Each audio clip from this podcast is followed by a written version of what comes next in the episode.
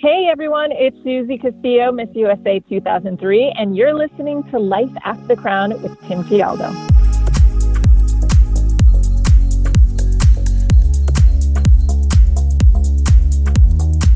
Hey, everybody, my name is Tim Tialdo, and welcome to season two of the Life After the Crown podcast. Now, if you haven't had a chance to listen to any of the previous episodes, I do encourage you to go back and listen because there are many valuable interviews that you will definitely gain some wisdom from. Now, for those of you who are just tuning in for the first time, welcome and thanks for checking us out. Each episode of Life After the Crown, I interview former pageant contestants, title holders, and women of influence who share advice and stories on how to help you succeed in the world of pageants, but more importantly, how you can flourish in the professional world once your pageant journey comes to an end. As always, I appreciate you taking the time to download this podcast. I do value your time, and I'm glad you're here listening. So let's get started. My guest today was Miss USA 2003 and Miss Massachusetts Teen USA 1998. As the third Latina to ever win the coveted Miss USA title, she was also the fourth former Miss Teen USA state title holder to win the national crown. She co hosted Miss Teen USA in 2005 and has had a successful career as an actor, television host, and author. You may recognize her from her years of being on MTV as a host and washing her face in commercials as a Neutrogena ambassador, or maybe from one of her many acting gigs. She is the co founder of Pageantology with her Miss USA sister Shandy Finnessey, and together they are known as two of the most prominent and sought after pageant coaches in the industry. She also hosts a show called Cultural Capital for NASDAQ, in which she introduces you to the leaders of tomorrow as they show her around the places in which they work, play, and thrive. She and her husband Matt have been living in Los Angeles for the past 13 years with their two chihuahuas, Lupe and Oscar. She's a friend, a trusted confidant in the hosting world to me, and I'm always excited to chat with her. Susie Castillo, great to have you back on the show. Welcome. Thank you so much for having me, Tim. My yeah. gosh, it's so funny to you even know my chihuahua's names. I know, and you, well, you post them all the time. They're they're adorable. I do. Yeah, they do have an Instagram account. That's for sure. well, look, I, I, know you've been on the show before with Shandy, and we've got so much to talk about because I, I know we covered a lot in that show about pageant specific stuff, but this is more about you, and, and there's so much more to you that we didn't get to cover in those episodes. So let's start with your pageant journey, and we'll kind of go through that, and then we'll get into some of the cool stuff that you've got to do over your career. So um, I guess going back to Massachusetts, I know we talked about it in our previous episode a little bit, but just walk me through the very first time you got introduced to pageantry and how you got into it. Yeah, it was actually it was interesting interesting because I had started modeling when I was 14 years old. And, you know, probably around 16, I think I, I started modeling with a, an agency in Boston.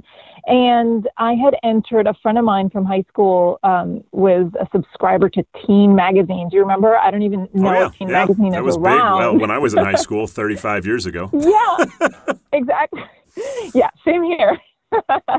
and she was she subscribed to Teen Magazine, and so one of the things we loved to do every month was like whenever she would get her new magazine, we'd like you know open it up on her bed and we'd take a look and what are the latest makeup trends and fashion trends, and we loved it. And every year, Teen Magazine would do they would partner up with Maybelline and they would do the Teen Magazine and Maybelline Great Model Search.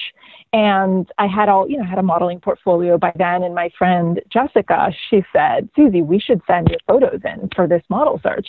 And I remember, I remember just thinking, okay, you're crazy. Like, it's never going to happen. So, long story short, she convinces me. I make copies of my portfolio, photos from my portfolio, and I send it in. I end up like making the first cut, and then the second cut, and then the third cut, and then the fourth cut. And I end up being one of the national, one of the 12 national finalists that they flew to New York City, and we had a fashion show. We were there for a week. It was so much fun, and there were I was there with uh, 11 other girls from across the country that were also finalists, and I ended up being the first runner up in that competition. And I was so upset because the winner got to be on the cover of the October issue of Teen, or of Teen Magazine that year. And October is my birthday month, so I was like, "Oh my gosh, what an amazing birthday present this this would be!" So even though I was first runner up and did well, I I was really upset, and I you know get back home to and, and have a meeting with my agent in Boston and he was like, How did it go in New York? And he's so excited for me and I was like, eh, you know, I, I was first runner up and he was like, Susie, like you should be really proud of yourself and happy because I mean, do you have any idea how like the thousands of girls that enter this model search every year and you were number two of everyone, you know? And so when he put it that way, I was like, oh, yeah, I guess that's pretty cool. And I do still get to be in the magazine because they did this whole photo shoot while we were all in New York. And um, the finalists, like, ha- like we, Maybelline, uh, you know, did our makeup and our hair and everything. And, and we got to um, showcase some of the newest Maybelline makeup that was coming out that year and they use us as models. So while I was at that meeting with my agent telling him all about New York, he said, You know, this is going to sound crazy.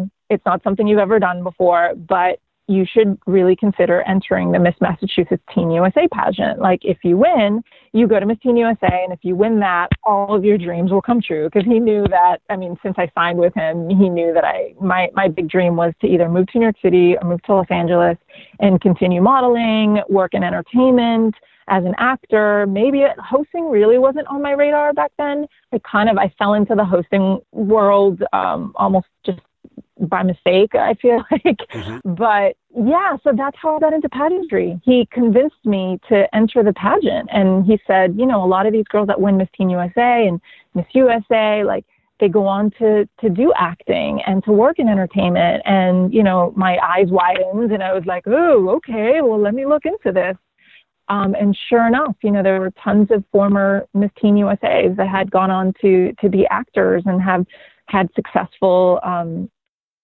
successful careers in the entertainment industry. So that's that's how I got into pageants and I, I think, won my first one. I, well, and and I think you know what you went through, and you were a big part of that. Is that was the draw for many years to compete in Teen USA, is because people like Susie Castillo used it to go on to do bigger things. Yeah. Did you did you envision that when you got into pageantry? Did you think that was what would come of it, or you just thought you would compete in a gown and a swimsuit and get up there and do your thing? Oh no, I didn't want to compete in a swimsuit and a gown and answer questions on the spot like that on stage. I I wanted Tim is so crazy because I wanted nothing to do with that. In fact, when my when my modeling agent from Boston um, was telling me about it, I the I mean I cut him off. The first thing I said out of my mouth was like, "You're absolutely nuts! Like I can't do that. I have no. I love watching pageants. I mean, I'm Puerto Rican and Dominican. This is pageantry is like our our part of our culture, you know. So every, you know, Miss Universe pageant, Miss America, Miss, you know, Miss USA, Miss Teen USA used to be televised, you know, growing when I was growing up. I mean, not a single pageant on television would go by without us sitting around the television and watching and picking our favorites. It was so much fun, but it just wasn't anything that ever interested me. And it wasn't until I saw the opportunities for later in life and how it could open doors for me in my career that I was interested in, in actually competing. And your big sis in Massachusetts, if I'm not mistaken, was Shawnae Jebbia, correct? Yeah, it was Shawnae. Yeah, Shawnae was uh, the first Miss Massachusetts USA to win the title. And so when I won Miss Mass Teen USA, she was Miss Mass USA and then went on to win Miss USA. Got it. Well, we she lives here in Denver. We catch up every now and then, and I remember her saying that when uh, when we had her on the podcast. Mm-hmm. So five years later, Miss USA. You're yeah. going going from I don't want to compete in pageants, nothing you know on my mind. you finished top fifteen at teen. Yeah. Now, now, you're going to Miss USA. Obviously, uh, you win. Talk about the experience of winning and really the doors that it opened up. Because I think you know, especially at that time, you know, as we previously mentioned on that other podcast. I mean, you and Shandy were right in the prime of the growth of Miss USA? Yeah, it was. There was a lot going on at that time. You know, Donald Trump had just, uh, per, I, I, don't know how many years prior to 90, winning I think USA, it was 97 or 98. Is that when he took over? Yeah, no, I think, well, the Shawnae, Shawnae said she was the very first girl to sign a contract with him. So it, I guess that would have been oh. late, late 98, early 99. Yeah, yeah. Okay, yep. Okay, wow. So, yeah, okay. So I, well, at that time, the pageant had been on CBS for many, many years. And so then my Miss USA 2003, that telecast, it was the first time that the, it was televised on NBC. So MUO and Donald Trump like moved things over to NBC. They changed the production. I believe they hired a new production company. And so everything, they just wanted to make a splash. And you're right, they did. And like that year and many years after, you know, the ratings were really great for the pageant, um, not just for Miss USA, but for Miss Universe as well. And, you know, I mean, for me, after going to Miss Teen USA, and not even making the top 15, I, it kind of lit a fire under me because I was like, oh my gosh, like if I really want to do well in this because I want I want these doors to open up for me, right? And I was very, I was always an ambitious person and an ambitious kid. Like anything that I set my mind to do, I did it and I did it, you know, 200%. And if I still didn't accomplish what I, what I wanted to accomplish, I would be really upset about it, but I would just figure out another way to get there.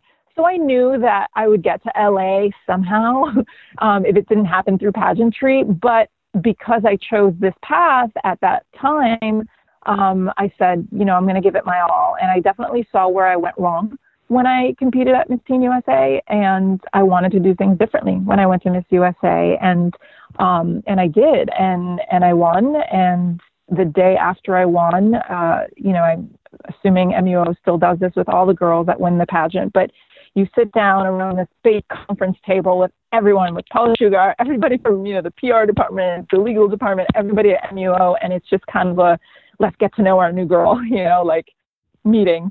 And at the pageant, I remember Paula asking me, like, well, what are your goals for after Miss USA, after you're done with your reign? And I said, I am so glad you asked me that because I, that's the reason why I'm here. You know, I said, I, I do have things, you know, philanthropy work that I've always done that I'm very passionate about. And I understand that being Miss USA, you're representing this incredible brand that has been around for decades but I, my primary reason for entering the pageant was because I need to find a great agent and manager in Los Angeles um, because I've I've been acting and modeling since I was 14, and she was just so amazing. I mean, two weeks later, I was sitting down with the William Morris agency, and they signed me, and th- that was my first agency. And it's funny because I remember when my agent when I was back when I was 17, um, my, when my then modeling agent in Boston said, you know, a lot of these girls go on to do amazing things, I started doing some research and I saw that Halle Berry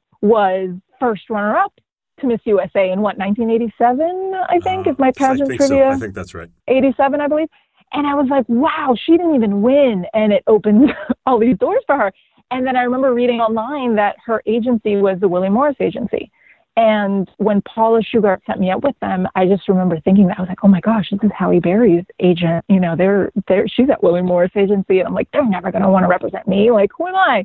And I sit down at this meeting, and at the end of the meeting, they're like, well, we'd love to represent you, and I could have just burst into tears. I was, I just couldn't believe it. Like everything, my whole reason for entering the pageant and you know those doors to open happened and it was 2 weeks into my reign and already I had exactly what I wanted which was just incredible to me. Well, uh, one of the things uh, going back to, to a little bit before Miss USA that uh, you and Shandy and I had talked about that I know a lot of girls really appreciated and they connected with it and I see it all the time at the state level and I, I wanted to dive into mm-hmm. it a little bit more again was um, I guess you and I grew up in an era in which there was no social media at the time, and now there's social media, mm-hmm. and re- relationships are quite a bit different. So, uh, what I'm mainly talking about here is boyfriends. And so, when girls compete, oh, yeah. you know, a lot of times they get uh, insecure, controlling boyfriends. I see it all the time, and girls really get stressed out over it. You know, emotional wrecks, the whole thing. And yep. I think one of the things that, you know, with your boyfriend, now husband, you had to sit down and have a serious conversation about was look, you're either on my wagon, rowing my way, or you're not. Can you kind of talk about yeah. how you had to, to deal with that? Because I think it, a lot of girls probably have that same issue. Oh, absolutely. I think, you know, I think it's the age too, right? When, um, I mean, I get insecurities. I have my own insecurity, insecurities now, you know, as, as an, as an adult, but like even back then, um, I think those things are, um, you know, we don't have our egos in check as much as we do. Like as we get older, we we learn how to deal with those things to to better our relationships um, and to help our relationships thrive.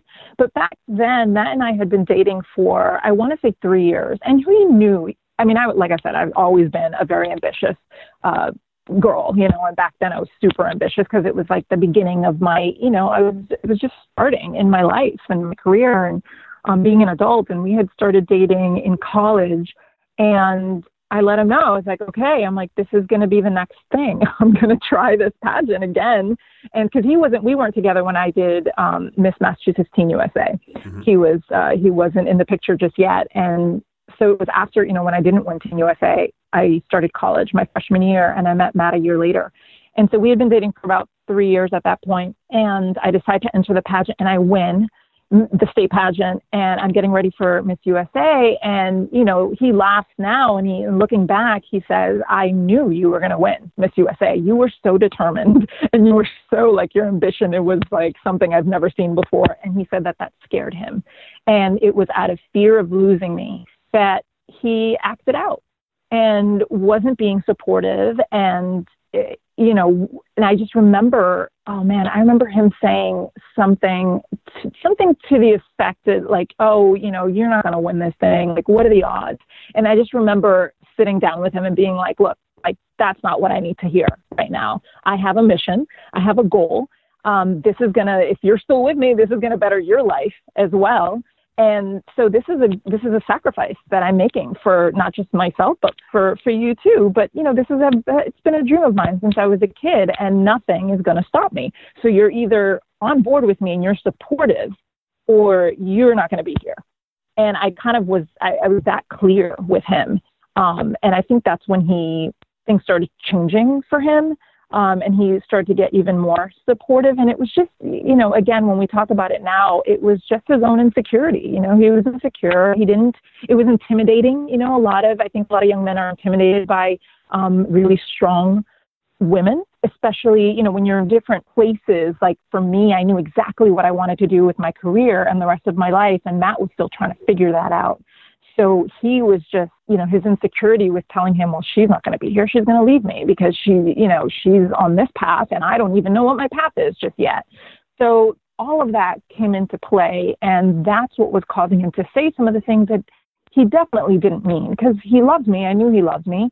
Um, but sometimes it just, you know, there were a couple conversations that I had to have, not just before I won Miss USA, but even when I was Miss USA, because that was really tough. And the job, I mean, you're living out of your suitcase for that year. And, and even as a title holder, a lot of times, I mean, I see them on social media, title hold, state title holders are so busy. And between school and their families and work and being a title holder and, you know, fulfilling their obligations, um, doing their, their appearances and stuff, it's a lot of work and you need people to be supportive. And if you have to sit down with your boyfriend or with a friend that isn't being 100% supportive, if you have to sit down with them and have that conversation, do it because you only get this one. This is a one, as you know, Tim. This is a, a one shot deal. You don't get a second chance at Miss USA if you don't do well or Miss Teen USA. You only get one shot. You will only be the state title holder one year. Like if they can't get through that with you, then you need to reevaluate your relationship. And and I think you should let them go if they're not to if they, if after you sit down with them and have a conversation they don't get it and they're not on board or supportive of your goals and your dreams and what you want to do I I mean sometimes we have to have breakups not just with boyfriends um, but with friends as well and, and look, I love how you handled it, and I think it was the right thing to do. And you know, kind of that verbal threat of like, "You're going to lose me if you don't shape up and kind of you know have some confidence in yourself." Yeah. But uh, look, I as a guy, you know, I mean, if I'm looking back when I was 20, 22, 24, you know, I hadn't really started succeeding in my career yet. I could understand where you know somebody mm-hmm. who's incredibly beautiful, who's about to step up to a platform where they're going to be around success and fame I could see from a you know a guy's standpoint where that's intimidating, and it's like, God, am I going to lose her to some guy who's going to come along and sweep her off her feet, and she's going to look back at me and be like, ah, he's just in the beginning of his career. I could see that. So I think you know yeah. when you when you have the conversation for you girls who are listening, and I'm speaking from a guy's standpoint here. Understand yeah. where they're coming from. It's not that they don't love you. It's not that they want to control you. It's that they're terrified that you're going to leave them. And if you just give them the confidence that you, I guess in this case, love them, and you're not going to, that's all they really need to hear. I'll be mm-hmm. I'll be dead honest with you because I, I just if I'm yeah. going back 20 years, I could see how some guys feel like that. I'm not talking about the controlling assholes who just want to do what they want to do and not let you go anywhere. That's not, not what I'm talking about. I'm mm-hmm. just talking about the the genuine boyfriends who are just they're they're being honest. They're intimidated, and that's okay. Right. Uh, but I do right. I love how you handled it, and I think it's a good lesson for the girls listening. So thanks for sharing that. Um, yeah, no, you're welcome. And it does. And by the way, it didn't. it didn't end, you know, I at that time. I mean, at Miss I, when I was Miss USA, I actually broke up with him for like two or three days because he was still. I mean, I'll, I'll tell you a quick story. Uh, so I had um, Miss Teen USA with Tami Farrell. Um, and you know, I was Miss USA. Um, Justine Pasek was Miss Universe. Amelia Vega hadn't been crowned yet. And the three of us went to um, this charity event for the New York Yankees. One of the, the the catcher for the New York Yankees had a son um, who has like a, a severe learning disability. So it was this event that he was doing. All the Yankees were there. And at some point in the evening, Esther Swan, do you know Esther from yeah. the Miss oh, Universe organization? I do. I do. Yeah, so Esther Esther was our travel manager that evening, and uh, you know this big guy comes over and taps Esther on the on the shoulder, and he says, um, "Hi, like you know, I I'm Mr. Jeter, Derek Jeter. I'm Mr. Jeter's bodyguard, and he asked me to come over to invite you ladies over to his table." So you know, Esther looks at it and like, "Girls, do you want to go hang out with Derek Jeter?" We're like, "Yes, let's go hang out with Derek Jeter." Please. How cool, right? So we all make our way over to his little like VIP area at this event and he's chit chatting with us. And next thing I know, you know, he's talking to me and he's inviting me to a game and he's flirting with me, you know. And I thought it was hilarious. I mean, being from Massachusetts, I was like, well, I'm a Boston Red Sox fan. So if you, you know, can I wear my Red Sox gear? I can't, I can't support the Yankees, you know. I'm like, I live here, but I can't. And he was laughing, and he's like, no, he's like, not if you want to get out of Yankee Stadium alive, like you can't wear Boston Red Sox gear. And I'm like, well, I'm so sorry, I can't come to the game. And so I was like, you know, I was being nice and like friendly, but um, I wasn't going to go to the game and like, you know, accept. I, I was in a committed relationship. You know, I was in love with Matt. I, there was nothing and nobody that was going to, you know, keep me from that. And but I it's those types of night. stories. It's those types of stories that you know the guys hear and they're like, Jesus, can I compete with Derek Jeter? No, you can't. But oh. that's that's the point. See, but you can if it's true love. A girl, I'm telling you, I went home that night and I, you know, I called Matt like I always did every night, and he was like, "Oh, how was your event today?" And I told him the story, and I thought it was hilarious, right? Because how many times has Derek Jeter been I was like, I'm sure this is never, I don't know, maybe it's happened a couple times with Derek Jeter, but probably not often where a girl's like, no, you know, doesn't accept his, his advances. And I thought it was funny. And I told him about it and he was like, you know, his heart dropped. He was like, oh my God, this is exactly what I was like, what I was dreading. I'm like, babe, I'm not going. Like, I'm not going to the game. Like, it's all good. And so it was, you know, I, I like to tell that story because it just, you know, when you're in love and you know that a relationship is real and it, there's nothing. There's no celebrity, no amount of money on the planet that will keep you away from that. And sometimes, you know, it took me telling that that and reassuring him of of that um, throughout the year as I was you know that I was Miss USA. Um, but it's it's just true, you know. And now Matt and I have been together for 20 years. We've been married for 13 years, and we're super happy and everything's you know it's all good. And now we look back at that year and we laugh about it but for sure i mean like i said it's just if you have to sit down and have a tough conversation with somebody and be that blunt like hey you're either on board with me or you can leave. Like that those conversations having those tough conversations if somebody's willing to stay and stick it out with you and and do the sacrifice that you you know because again it's only a year of your life uh, it's a short period of time then then it's worth it. And I think you know you and I can attest to this because I've been around professional athletes for a long time. You've been around a lot of professional uh, musicians and actors and actresses for a long time. We both know that uh, mm-hmm. at, you know for everybody that's desiring, oh, that would be kind of cool it's one big fancy facade, and most of them, you know, are, oh, are train wrecks. Yeah. You know, their relationships. Uh-huh. They've been, you know, what's Leo DiCaprio been married like seven times. I mean, it's it's a train wreck, and it's just, you know, you're better off sticking with the person who's been with you the whole way. You know, it may be like a, oh. a what do they call it, a, yeah. uh, a bright shiny object, but it's at the end of the day, it's garbage. Well, yeah, it is, especially because I just remember. I mean, you have to understand too. I also grew up with a a mom who was a single parent my entire life. You know, my dad pretty much he just dumped his family when I was six years old. My little sister was six months old. My older sister was eight years old. You know, my mom was a young mom with three little girls and zero. He didn't help her with child support. He didn't help her with anything throughout my entire life, including when all three of us went to college.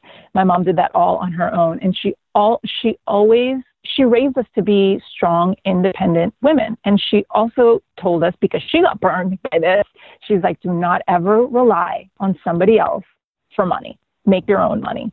And so for me, you know, Derek, you know, Derek Jeter's millions wasn't a flashy thing for me because I was like, I'm going to make my own money. I don't need a man to give me money. You know, what I want is is a real relationship and and love and you know support and respect. Like those are the things that are important for me. So that's why people like Derek Jeter had no chance. You know, with when I compared them to Matt, you know, even though he wasn't a multimillionaire and you know, I just knew we, we'd be fine. It just, there's, you're absolutely right. When it comes to fame and fortune and like seeing um, a lot of these celebrities over the years and how you know they're they're multiple failed marriages they are unhappy they are i mean i'm not saying everybody's like that but a lot of them are and it just goes to show you that fame and fortune aren't what makes it, that's not what makes uh, a happy life. Well, let's talk about how you met all those people because I think that's one of the coolest parts of your journey. Uh, you, you, had mentioned you got signed with William Morris thanks to Paula. And you know, at yeah. the time, and, and, and I think they still are. You know, they're they're a powerhouse agency out there, and they you know can pretty much make a phone call or two and get some things done. Um, you get a job mm-hmm. on MTV, which at the time, I mean, that was the show. I mean, in the afternoon, you went home and you watched TRL. I mean, it was just it was yeah. the, was Carson Daly there with you at the time? Was it the same time? No, Carson wasn't there, but I mean that was my that was my my high school days and my like middle school days. I would I couldn't wait to get home and watch Carson on TRL. yeah, and it was just the coolest thing. And I was just looking through some of your pictures yeah. this morning. I mean, you were with so many A-listers, and uh, I saw one in particular with Gisele Bündchen, now Gisele Brady. I mean, just so many cool people yeah. that you got to meet and befriend and um, interview. You know, as you look back on it now, did pageantry open that door? I mean, is that the reason you got those jobs? hundred percent. Hundred percent. I mean, I wouldn't, I wouldn't have signed with Willie Morris if it wasn't for pageants. You know, for winning Miss USA, I definitely, I mean, they were, you know, I had moved out to LA right after I crowned Shandy and I started acting because that was my goal, right? So I started taking acting classes. My, you know, I had a theatrical agent at Willie Morris Agency. Um, and then also, you know, I didn't know they did this, but they, they had their, um, hosting agents kind of looking out for for stuff for me. And when I was Miss USA that year, I had I did host a show um, on Lifetime, and it was like a three episode show that I that I hosted, um, and that was kind of the first thing that I that I hosted, and um, they had that tape and they used that, and next thing I know, I think it was like maybe three months after I crowned Shandy, I got a call from my agent. And he said, Hey, so this isn't really like, this isn't what you're out there doing. I know you're focusing on acting, but um, I was just talking to, you know, the casting department at MTV and you know, they're looking for a new VJ for TRL. Like, are you interested in that? Like, you'd have to move back to New York. And I was like, yeah, that'd be really cool. like, why not? You know? And yeah, and then we just started the process of like auditioning. But I mean, none of that would have never happened if I didn't win Miss USA, for sure. Do you think that you enjoyed hosting more than acting once you got into it? Um, you know, I was the kind of person. Um, when I was a kid, I used to get in trouble a lot in school. I, I mean, if I tell you how many detentions I got in middle school and high school because, I, and my mom would get calls like, you know, Susie's talking in class, so she has detention tomorrow. And my mom would just, she was, she'd shake her head and she was like, Susie, I don't understand. Like, why can't you just shut up? Why can't you just listen in class? Why don't you read along? You know, so when the teacher calls on you, you know where you are. Like, and when it's your time to read. And I'm like, Mom, I'm just so bored. Like, I was just so bored. And so for hosting, because I grew up with this gift of gab, hosting um, came very naturally to me and connecting with people. I've always loved just sitting down and having great conversations with people. Um, I love people. I'm interested in people and their their journeys, their stories, and so connecting with these celebrities, I just saw them as humans. You know, they didn't really well, no, I was going to say they didn't really intimidate me. I was super intimidated, of course, by Jennifer Lopez, but that was to my, but that was also my very Who basically looks the same ever. as she did 20 years ago. Oh my gosh, it's ridiculous. but she was my very first interview, so that was super intimidating. But like everyone else, you just want to have a human connection with them, and that's I think that that's what helped me get uh, through those you know big names, those A list interviews, and um, I was excited to interview them, but I never was like, you know, freaking out or anything. Um, and so ho- hosting was always, I found it easier than acting. Acting was always more of a challenge for me. By hosting, you were on red carpets all the times. I saw you in a bunch of magazines, People, OK, Self, you know, and, and a bunch of others. Um, is there mm-hmm. a point where, you know, as you're you're going through that job after a few years, that the high life, we'll call it, the red carpet life, mm. th- does it get tired? Um, I've talked to a lot of hosts who, who feel that way. I'd be interested to know what you think. Yeah, no, I think, I mean, I'll tell you what the part, funny enough, it's so weird as a pageant girl to say this, but the part that I find most annoying is not the conversations, is the getting ready for the conversations. Like, I'm talking about like hair or makeup, wardrobe. I don't like, I hate sitting in like an lot. hour and a half. I'm like, it's just a lot. And like, you know, in that respect, sometimes it's like I'm so envious of of men who are hosts because it's like you guys get ready. I mean, Tim, you don't even have hair. I know. I get ready in five minutes. You're ready in five minutes, and it's gonna take me like an hour and a half to go through like wardrobe and all this stuff. You know, and and for the most part, you know, you're wearing a suit, right? So it's like, you know, it's fairly simple for you guys. Um, but yeah, that's the hardest part for me is I don't whenever I have a fitting like when I have fittings and I I it, it's like a it's a double-edged sword for me because I it's part of my job, it's part of what I have to do, but at the same time it's like when I have fittings, I'm like sweating, I don't want to do it. I'm like, "Oh my god, I hope the first outfit I try on is like the outfit." And and I can just say yes and and be over, be done with this. um I don't I don't like shopping. I'm a very odd woman, I suppose. I don't like shopping like for clothing. I hate changing like the whole thing.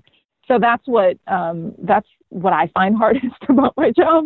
But the talking to people, I love talking to people every what day. you say is totally true. Uh, last year at Teen USA, so Nia had. Boxes uh-huh. and dresses and bags, and her husband Daniel kept coming in the room with all kinds of stuff. And then Anna Cantu would drop by and do some makeup touch up and some yep. hair. And I'm like, I got like a suit bag. Like you guys got like a trailer. Yep. it's, it's, it's, it is pretty funny. It is a lot. Oh um, man! So yeah. as you continue through your career, uh, I think one of the big things that I, I, specifically do remember. This was before I ever knew you. I specifically remember you were the Neutrogena girl, and that was a big deal. I mean, they don't have campaigns so much anymore where there's one specific person. I mean, maybe like the progressive lady is is one maybe these days that still does that, but yeah, normally they don't anymore. But back then, you know, I mean, you were a a face of a brand and you literally like carried the brand on your shoulders. That's a big deal to get a job yeah. like that. How did you get it? Oh, well, I was, that was um, a funny story. So I was in LA um, doing backstage stuff like for um, the MTV Movie Awards were happening out mm-hmm. here. And so I was in uh, living in New York at the time. But because the, the movie awards were happening here in LA, they sent me out here to do like red carpet work for TRL. Like we were putting together a package for TRL from from the movie awards, and so they sent me out to do that. And I was in the, so instead of a green room where all the celebrities after they won the their award would go to to do press and hang out and like you know grab a drink and grab a bite to eat and stuff. Um, instead of a green room, they did the Neutrogena Amber Room. So Neutrogena was like the big sponsor of the movie awards that year.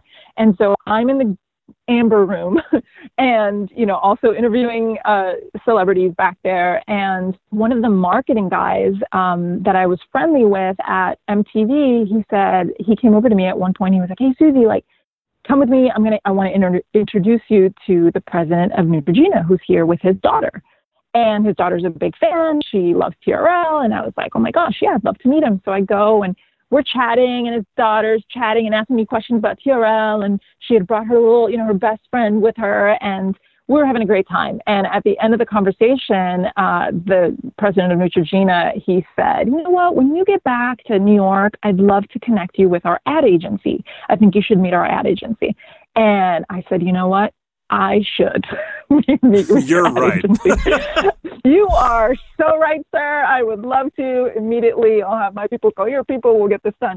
And yeah, and next thing I know, I'm sitting down with one of the biggest agencies in New York City, ad agencies, and you know they are looking for a new Neutrogena spokesperson, and um, they signed me, and I was a Neutrogena spokesperson for five years. Here's what you got to tell me about those commercials because I've seen them a million times. Yeah the the yeah. splashing of the water on your face with your hands. It looks like it's so Uh-huh. produced. I mean, it looks like it, everything's absolutely perfect. Is it really hard to shoot? That? Yeah. so this is the funny thing about the, my the commercials that I did. I never got to splash water in my face. Like they had. So the first commercial I ever did for them was for this new like acne stress control. Um, which I think is on, it's still on YouTube. You can find it. Like if you if you Google like Susie Castillo acne stress control control Neutrogena, like it'll pop. You you can watch it. Um, all I'm doing is washing my face in a circular motion, like my cheeks with the soap, but I did not get the opportunity to splash water on my face. And I was so upset about that because that was like, that was like the move, right? Like with any of the Neutrogena like Yeah. commercials, like the splashing of it. It was like the sounds so cliche, silly, like but- commercial move. yeah, and I didn't get to do that move, and I really wanted to. They were like, "Oh no, we're doing this and that," blah, blah, blah. and I there's a part where it's like I act stressed out and I break a pencil. They had dozens of pencils scored perfectly where they wanted it to break. There was like a whole thing. Okay, Susie, when you break this pencil, you're going to do it like this, and here's where you're going to put your fingers. Here's where your thumbs are going to be. It's very precise and nothing is left to chance. So I'm sure those moments of splashing, like when you watch somebody splash their face in a commercial, it just is like there's there's so much that goes so much thought that goes into every single frame of those commercials. Well, and I think what's hilarious, and I, I, I obviously haven't been on a Neutrogena commercial, but I've been in some bigger commercial uh, productions. The Mm-hmm. amount of people that are there for this, just this one person to do this one thing, it, it's it's almost hysterical. It's like how many people did we pay? How much money did we spend today just to get that shot? I mean, it's it's outrageous sometimes. It really is. Well, I remember too. They wanted me to wear um, a beige tank top, and when I went into wardrobe, there were hundred beige tank tops with different, you know, V-neck, scoop neck, high neck, a little lower but not too low. You know, like different sizes of of uh, straps. You know, like skinny straps, fat straps. Like it was just incredible. Like just the amount of of care and attention that go into those things. But it was certainly um, so much fun to be a part of that. And and again, another dream come true. I mean, if I wasn't watching TRL when I was a kid, I was 100% watching like you know, Beverly Hills 90210 and Melrose Place and like, you know, those like super popular shows from back in the day. And I'll never forget watching, I think it was, she was Dylan McKay's girlfriend was the Noxzema commercial girl. Um, Oh, I can't remember uh, Rebecca, Rebecca Gayheart, Rebecca Yes. Gayheart. Remember her? Yes. Oh yeah. She was a huge model The hair, back then. the hair. And oh my gosh, the big curly hair. So of Mhm. course, as because I was a young kid with curly hair, I loved her, you know, and I was like, Oh my gosh, she's so pretty and she's washing her face on during the commercials when I would watch 90210 and then she ended up being on 90210. And and then there I was, like all these years later, you know, working as an MTV VJ and shooting a commercial for Neutrogena, washing my face like Rebecca Gayheart was back in the day. I mean, I just remember having so many moments like that throughout my career where I'm just like, wow, like I need to pinch myself. This is crazy. Now and it doing. all happened because of Miss USA. That's right, it did. Uh, now today you're still hosting. Um, you do a show called Cultural Capital with Nasdaq. Um, talk about how you Mm-hmm. got that and kind of what it is. yeah, so um, I got that from MTV actually. One of the producers that I It worked just keeps with. going. Yeah, one of the it just keeps yeah, it snowballs. It's you know, you you create these great relationships with um, you know, hopefully with you with people that you've worked with in the past and um the producer of and and he's a produ- executive producer, uh, directs some of the episodes as well of Cultural Capital. Matt Mills, he left MTV years ago and started his own production company, and he's hired me maybe three times after MTV to host different shows. I hosted a show on CBS for him. Um, and then, you know, he asked me to, to host Cultural Capital and I love working with him. So I said, and yeah, immediately was like, yes, absolutely. Um, and it's funny because Cultural Capital is, is kind of like MTV Cribs for the tech startup world. like you, you know, I get in, it, their, the offices are amazing. That's a Uh, good you know, analogy. companies are That's a really good analogy. yeah. Yeah, that's that's actually how they pitched the show to me, you know. And it was I was like, That's awesome. I love it. I'm in. Um, and it's been great. It's been I think we're on season four now, getting ready to shoot more episodes next month. Um, we just got back from Brazil uh, late last year where we shot some episodes. So it's it's been great. It's been a great great fun show to host. Well, along your career, obviously one big uh, relationship happens. That's you and Shandy, and uh, pageantology is Yeah. born. What what year was that born again? Um, 2013. What did you? I I know Shandy's told me what she kind of envisioned it to be. I mean, what did you really think when she proposed it to you? That did you think this was going to be a big success like it has been, or did you think it was just going to be like a nice side hobby to still kind of be involved in pageantry? You know, we were we didn't know, you know, but we we certainly had our hopes and dreams for pageantology. Um, but at the time, we were both hosting our own shows. Uh, I mean, Shandy's had a very successful hosting career as well, and we became friends after I moved back to LA because she and I crisscrossed um, a bunch, um, and we had mutual friends, but we weren't. We didn't become friends till I was living in LA like full time. So after MTV, and um, we were at lunch. She pitched me the idea to do, you know, like workshops and and coaching girls together, and I was like, yeah. I mean, I mean, we're both pretty busy, but like, I don't know when we could when we would have time on the weekends, maybe. But we, you know, I, I thought it was a good idea because there weren't Miss USA's at the time that were coaching girls um, for pageants. There weren't Miss USA's that had reached our that had used the the title to reach the level of success in entertainment the way she and I had, and we're teaching that to girls. You know, it's almost it was weird. You know, like with pageantry, as competitive as it can be, sometimes it's still competitive afterwards. You know, and in terms of girls don't want to share their secrets, they don't want to. You know, even though like why not share it? Like you you're not competing anymore. And there weren't ever two national title holders that had come together to teach a workshop or to coach girls together. So we thought it was i thought it was a great idea and and an interesting opportunity. And um, and that's where that's where we started. And actually, my husband Matt was the one who came up with the the name pageantology, Really? which we love. Because we're like, yeah, he he came up with the idea, and we love the idea of the word, you know, the word pageantology because we're like, oh, you know, there's kind of like it's kind of like a science, like there's a science to winning right. the pageant. So I love I love the scientific nature of the word pageantology.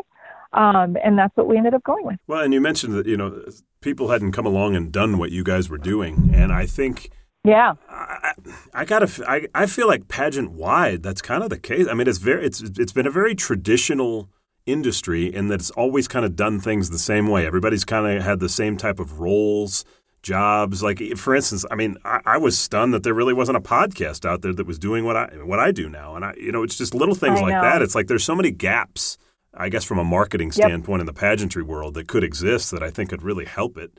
And you guys are filling one, I'm filling 100%. another, and I think there's so many more. Yeah, I agree. I agree. There's just so much that can be done, so much more. The industry, I mean, we need people to be innovative, you know, and to come up with ideas and to see it as a business like any other, you know, and I think once you get people's like wheels turning, um, we'll have that innovation. And and you have to look at well, like what's you know what's missing. What what do other industries have that have made it that have made that particular industry successful that we don't have in the pageant industry, you know, and then kind of grab the bull by the horns and, and run with it. And you've I done got- such a great job. This your I got a ton more. so I got a ton more ideas. Thank you. I appreciate that. I've got so many more ideas that I, I- if I'm if I can find the resources to get it all done, you can bet I'm going to do it. Oh, sure. That's a thing. I mean, I remember years ago telling Shandy, I'm like, okay, if we're going to do this, I don't want to just coach girls. I want to make this into a huge global brand. I had this like huge, I'm like, let's do makeup, let's do hair stuff, let's do gowns, like, let's partner with this person or that person. And like, let's take over the world of pageantry. And she's, and you know, as you have all these grand dreams and things that you want to do, but then as you start educating yourself on it, you're like, oh, wait, I need how much money to start a makeup brand? And it might fail. Like, I need how much money to create? Like, you know, it's just, yeah, you're right. You need the resources are crazy. How, how much money you need to kind of, you know, to get things off the ground like that. But where there's a will, there's a way. And if you can do it, more power to you because we uh, definitely need more more innovation in the in the pageant industry. But that being said, I mean, you girls have been incredibly successful. I mean, you know, when I talk to you girls in the spring, it's like you barely have a moment in the, in the day because you're so, you know, packed back to back with coaching calls. Um, Yeah, You guys yeah. have done really well. Thanks. Yeah, we've been really happy with with the company and and just so awesome that 6 years later, you know, we're still doing it and and girls are still responding to what we have to say and it's nothing makes me happier than to get an email from a mom or from a client of ours, you know, or a mom of a client who's just you know, in tears, right, tells us like, oh, in tears while I'm writing this, like, you know, I've never seen my daughter more confident. She's never had a better interview. We've had girls that have gotten into like the college of their dreams and have told us that they, you know, that the same techniques we taught them for interview for the pageant, they kind of use the same techniques for their job interviews and college entrance interviews and and have succeeded, have found success not just in pageantry but outside of pageantry. And I to me nothing makes me happier that that those same by the way same tools that i still use today when i go into sure. a meeting with a producer or you know for another show or something these are the same techniques that i still use in my career today that i'm that we're teaching our clients, our pageantology clients. Now, one of the things that you girls are known well for is your post pageant videos after the nationals, the uh, Miss Universe, Miss Teen USA, um, where you, you kind of do your yes. breakdowns of everything. Um, Talk mm-hmm. to me mm-hmm. about. I'm sure it's challenging because you know you got to give critiques. You want to be critical of people. You want to be honest about you know your critiques of you know how somebody showed up or didn't show up. Um, how do you guys kind of determine um, what lines you cross because I know Shandy's incredibly bold. I get that, and I'm sure Shandy will cross yeah. lines that maybe you won't. But how do you kind of go into it and determine what you will and won't talk about? You know, I just always try to come from a place of love when I'm talking about it. Love not, for not just the girls, but my love for pageantry too. You know, now as a fan watching, you know, of course I don't want to say, and it's so hard, right? Because and and I like to start my critiques by saying I don't know these girls these are just my superficial, like it is just superficial, like these things, you know, they have nothing to do obviously with who the girl is as a human being. This is just the superficial stuff because I don't ever want to hurt anybody's feelings. And I remember being, you know, when I was Miss USA, receiving a ton of criticism from people, whether it's on those um, message boards. I mean, back then it was mostly the message boards, I think, but now it's like, you know, girls get critiqued all over the place, not just online, with message boards, but like on social media. And it's just, you know, I, I get it. It can be really tough. And, you know, my, my biggest thing for, for girls who are competing is don't even look at that stuff. Don't read that stuff because it can get into your head. And I remember reading some of it when I was Miss USA after I had won. Beforehand, I had I didn't look at that stuff at all. After I won, my sister, who is a big pageant fan, my big sister, would call me and say, "Oh my gosh, they're saying this about you and that about you, and they didn't like what you were wearing, and blah blah blah." And I'm like, you know, there's only so much you can do. But for me, I was like, I reached my goal. I won Miss USA. I'm doing the best that I possibly can right now as Miss USA. I'm working really hard. Um, but I, you know, I knew I knew that I wasn't going to please everyone, and I, I would hope that people don't take it personally. I think some have. I like to say that Shandy's the bad cop and I'm the good cop when it comes to um, not just our co- not just our coaching, but she I mean, you know, that. Shandy. She well. knows she, that. Listen, Shandy is my sister wife. Like she she knows. We I say this stuff to her face. Um, she's the bad cop. But sometimes I come across as the bad cop during these recaps. And let me tell you, that, especially for Miss Universe, I've gotten a lot of heat from people in other countries, you know, pageant fans calling me all sorts of names and call both of us like all sorts of names. It happens, you know, you just, but we don't, we don't read, like we stopped reading that stuff when people got, started getting really, really nasty about it. Um, I think most people enjoy our recaps. Um, and, you know, we try to be respectful, but also be honest and give our opinion and be entertaining while doing the whole thing, you know, because there's no point in putting out a video if you're not going to be entertaining. And you guys do do a great job. And, and mentioning what you were talking about with the Miss Universe, you know, the, the international countries, uh, this year was my very first Miss Universe. I think people will be shocked to know that, but it was my first Miss Universe. And I was stunned at how, mm-hmm. I wouldn't even call it passionate, I would call it like crazy some of these countries. Oh, I mean, yeah. they're they're crazy. Like the delegations that they bring, how in I mean, it's like the most diehard New York Yankees or Red Sox fan you could ever imagine in your oh. life, all in like a big group with you know paper boards of who they're voting for. I mean, I was sitting behind uh, Puerto Rico during the pageant. Oh. I was having a good time with them because I can get loud, and I do, and I got loud with them, and, and they were, you know, we were laughing back and forth, and I'm like, you guys are freaking crazy. I mean, they're nuts. Oh yeah, it's so funny yeah. to watch. it's it's 100 percent the Latin countries are like, oh my gosh, the pageant, the it's just you know, pageants are a huge part of the culture.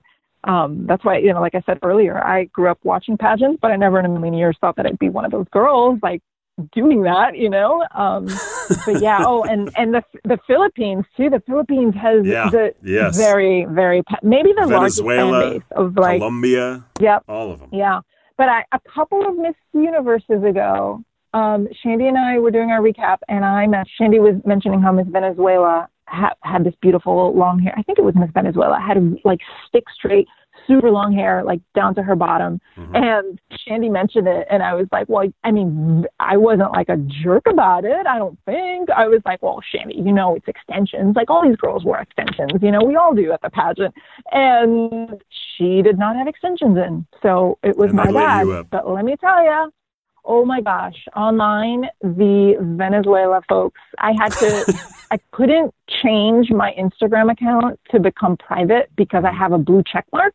And apparently I learned this back then. If you have a check mark, you can't switch really? over to a private account. Tim, it was horrific. Like the things that they were saying to me on my Instagram account, I had to like, eh, so what I ended up having to do is go through and maybe like the last three dozen posts that I had posted, I had to um, shut the comments off.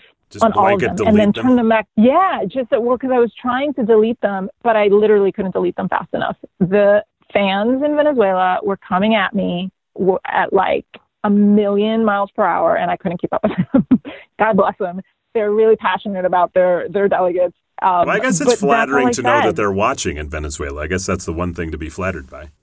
Well, I don't even know. Well, it's funny because the way social media works, you know, everything spreads like wildfire, right? All this gossip. So it was like, oh, this jerk, former Miss USA, Susie Castillo says this girl, you know, her hair is, is like, you know, being mean to Miss Venezuela. So then they just don't even watch and they automatically go and start, you know, spewing their hate.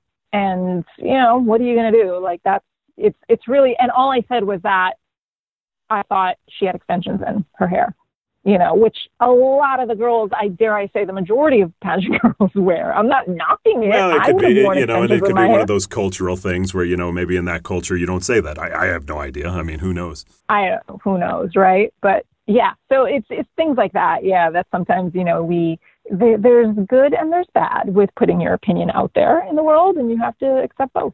Yeah, and I, look, I've learned the same thing. I've been blown away. I mean, I'm sure you girls are watched in hundreds of countries around the world. I, I was blown away when I jumped into my podcast platform to find out that this is listened to in 113 countries. And I was like, what? Really? I was, I was thinking yeah. like three, you know, maybe Mexico, maybe Canada. You know, I, I didn't, you know, I was blown away. So, yeah, I think people are very passionate and looking for stuff like that you and I put out, um, you know, which is just, you know, I think further evidence that there needs to be more of it. But um, yeah. I guess as we look at your future and what you have moving forward, I know you do pageantology. I know you still have cultural capital. What should everybody mm-hmm. be looking for from Susie Castillo moving forward? Oh my gosh. Hopefully, some really exciting things. I'm kind of, um, I, I just started working with a new manager and he's great. He's also a producer and has been an agent at, you know, at William Morris Agency and, and back in the day. He wasn't my agent back then, but um, he comes from the agent world and now he manages talent and he's helping me put together um, a few just continue cultivating my uh, show ideas that I've had for years and just because I've been in front of the camera and not have had my producer hat on ever he's helping me kind of put my foot into into that area of of entertainment. And so my my goal is to pitch a couple of shows the strongest he kind of chose i pitched him all my ideas that i had and he's like all right slow down. Like here are the two that i love most. Let's focus on those and um, let's get you into some rooms and pitch them and hopefully somebody buys it a netflix or someone. And uh, and yeah and so i'll be wearing my producer hat soon hopefully. That is my next big career goal that i have. cool. Well, good so, luck. I'll be looking forward to that. Yeah, thank thank you so much. Yeah, of course. I, I just want to say a couple of the idea, uh, of the ideas, of course, are are pageant related things. So no. I'm I'm no, I know. I'm very excited. So well, I, I just hope that people are as excited about the ideas as I am because I think they're innovative and and would be great television.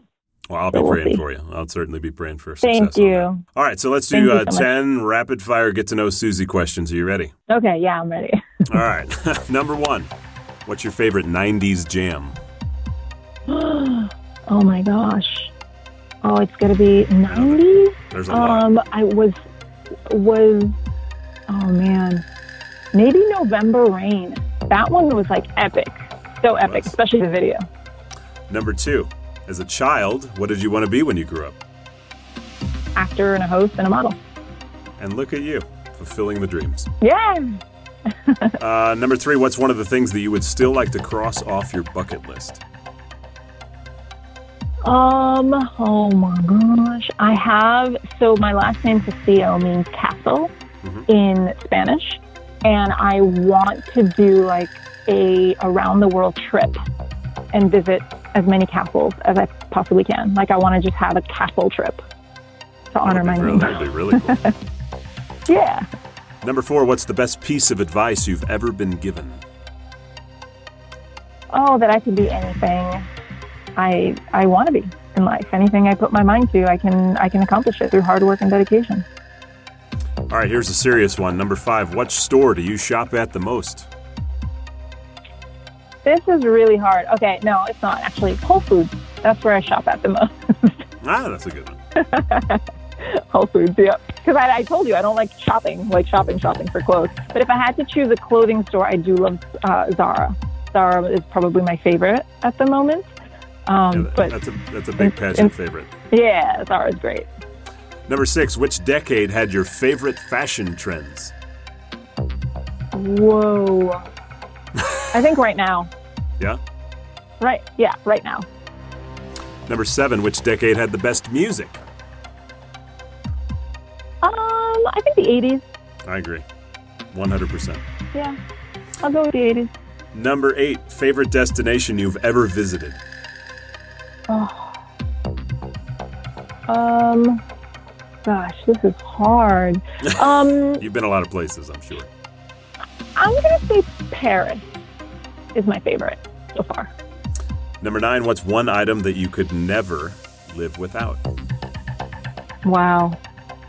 Um, By the way, most girls most girls say f- their phone, which is not surprising. But you got moisturizer. Mm, That's good.